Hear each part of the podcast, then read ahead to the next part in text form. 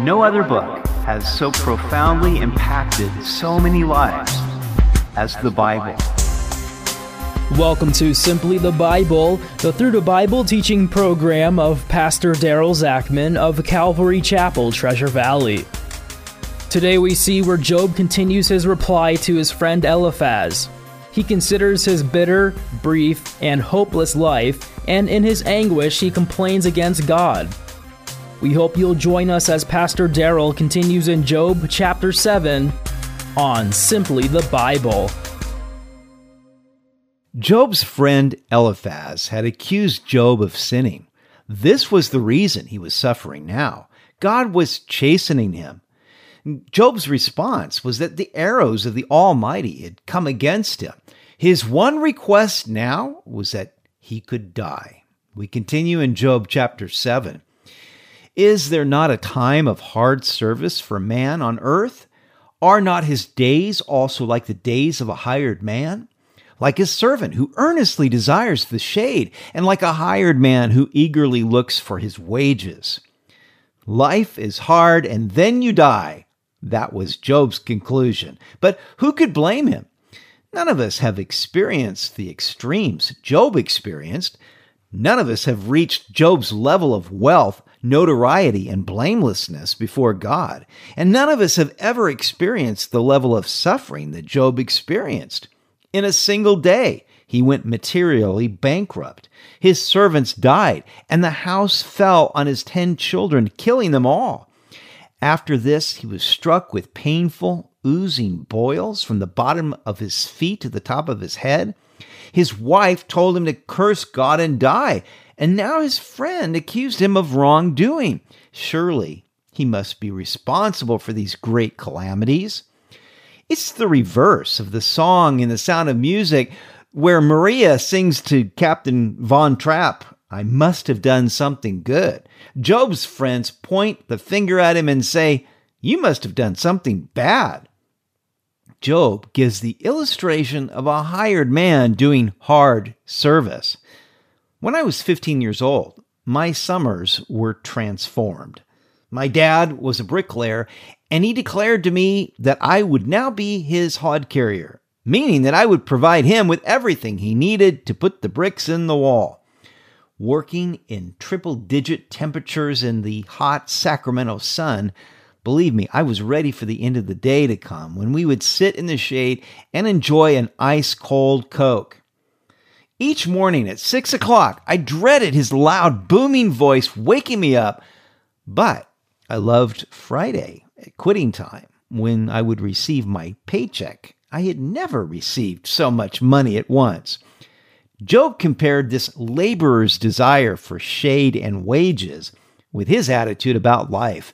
His life had become such hard time that he couldn't wait for the shade of death and the wages of his everlasting reward.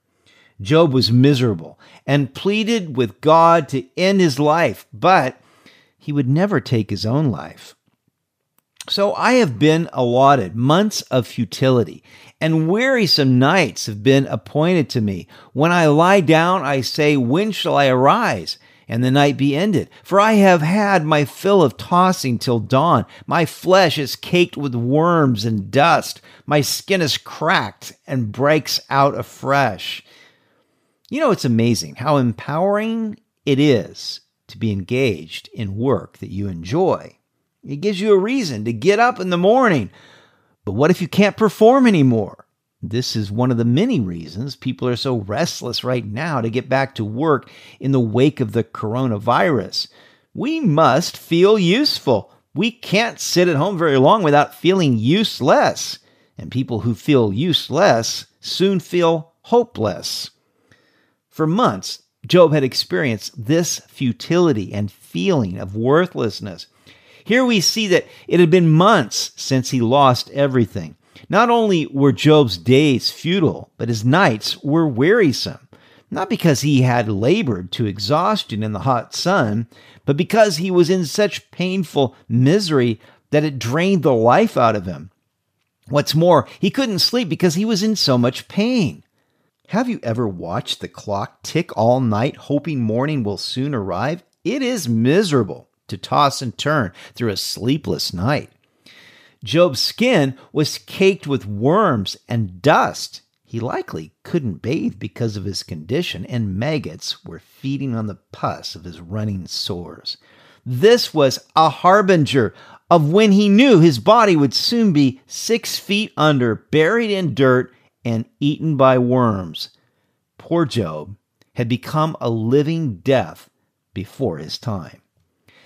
My days are swifter than a weaver's shuttle and are spent without hope. Oh, remember that my life is a breath. My eye will never again see good. The eye of him who sees me will see me no more. While your eyes are upon me, I shall no longer be, as the cloud disappears and vanishes away. So he who goes down to the grave does not come up. He shall never return to his house, nor shall his place know him any more. The weaver's shuttle spools the yarn swiftly through the loom. It's an apt description of the swiftness or brevity of Job's life. Day after week after month went by and nothing had been accomplished. Job's life had become utterly futile and unsatisfying, and now he's convinced he will never see good again. This reminds me of Jacob's situation after Joseph had been gone for 20 years. Simeon was imprisoned in Egypt, and now the prime minister of Egypt wanted Jacob's sons to bring back their brother Benjamin. Of course, Jacob had no way of knowing that the prime minister was in fact his favored son, Joseph, but Jacob vented his anguish to his boys.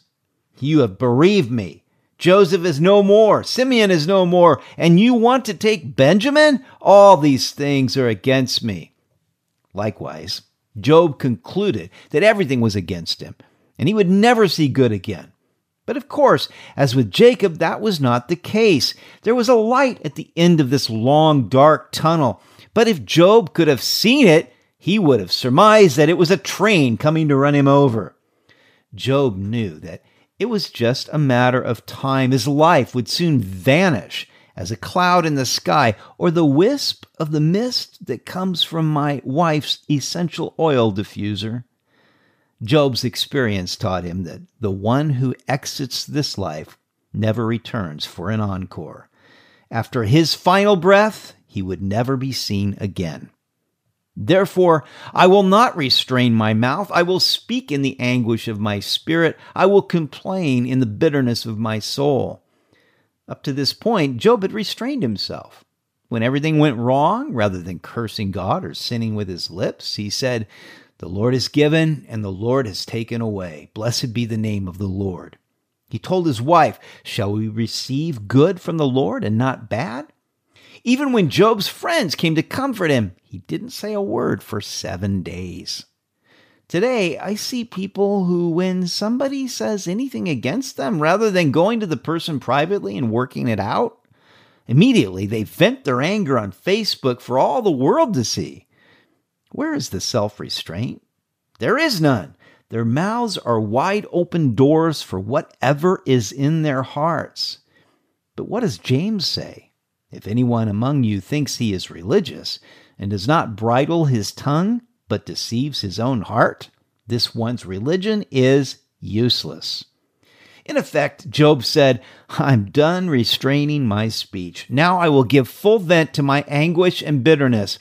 This is a pivotal statement because now Job will voice his grievances to the Almighty. Am I a sea or a sea serpent that you set a guard over me? When I say my bed will comfort me, my couch will ease my complaint, then you scare me with dreams and terrify me with visions, so that my soul chooses strangling and death rather than my body. I loathe my life. I would not live forever. Let me alone. For my days are but a breath. What is man that you should exalt him? That you should set your heart on him, that you should visit him every morning and test him every moment. How long? Will you not look away from me and let me alone till I swallow my saliva? Have I sinned? What have I done to you, O watcher of men? Why have you set me as your target? so that I am a burden to myself. Why then do you not pardon my transgression and take away my iniquity? For now I will lie down in the dust, and you will seek me diligently, but I will no longer be. Beginning in verse 12, Job directs his complaint now to God. Am I a sea serpent that you set a guard over me? You scare me with dreams. Leave me alone. What is man that you should exalt him? This reminds me of Psalm 8, which compares man's insignificance with God's almighty power.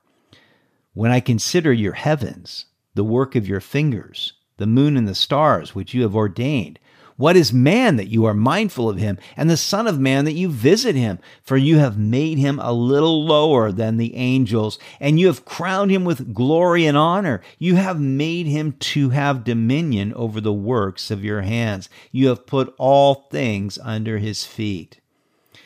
But here Job turns this all on its heels. The psalmist says, What is man that you are mindful of him? Crowning him with glory and honor and giving him dominion over creation. But Job says, What is man that you should set your heart on him and test him every moment? And yet, even in this, God exalts man. We have no evidence that God tests the amoeba, but he certainly tests us. He feeds the sparrows and he cares for us, for we are worth more than many sparrows. Indeed, God has set his heart on humans, because we are made in his image. But does he set his heart on us to ruin us or to redeem us? We can understand how Job, at this point in his life, would conclude that God's attention was for his ruin rather than his redemption. But later on, Job would also say, For I know that my Redeemer lives, and he shall stand at last on the earth, and after my skin is destroyed, this I know, that in my flesh I shall see God. What we see in Job is a man who is wrestling with his doubts, but he is honestly wrestling with them. He doesn't have all the answers, unlike his three friends who seem to have it all together. They appear to have absolute knowledge of why Job is suffering. They are absolutely certain, but absolutely wrong. Job, on the other hand, is uncertain about many things, but in his grappling, he comes to true enlightenment. Job, in all his trials, proves to be a man whose character runs a mile deep, even though at times he will darken the truth with words without knowledge. Job would repent of his sins if only he knew what they were, but now he couldn't understand why God wouldn't forgive him and let it go. Therefore, Job wanted God to look away from him and let him die swiftly. But if God did that, then Job would never come to see the blessings the Lord had in store for him. You see, God waits to be gracious to the objects of his mercy, and we can be certain in the heart of this crisis that in a little while God will be gracious to us. Therefore, let us continue to trust in Him and not lose hope. You've been listening to Simply the Bible, the Through the Bible teaching program of Pastor Daryl Zachman of Calvary Chapel, Treasure Valley. For more information about our church, please visit our website at calvarytv.org. To listen to other episodes, go to 941thevoice.com or check out our iTunes podcast. If you have any questions or comments, please contact us through our website. Tomorrow, we'll see where Job's second friend Bildad presents his case against Job. Bad things happen to bad people. Only the good receive blessings. But where is the gospel in this? We hope you'll join us as we continue in the book of Job on Simply the Bible.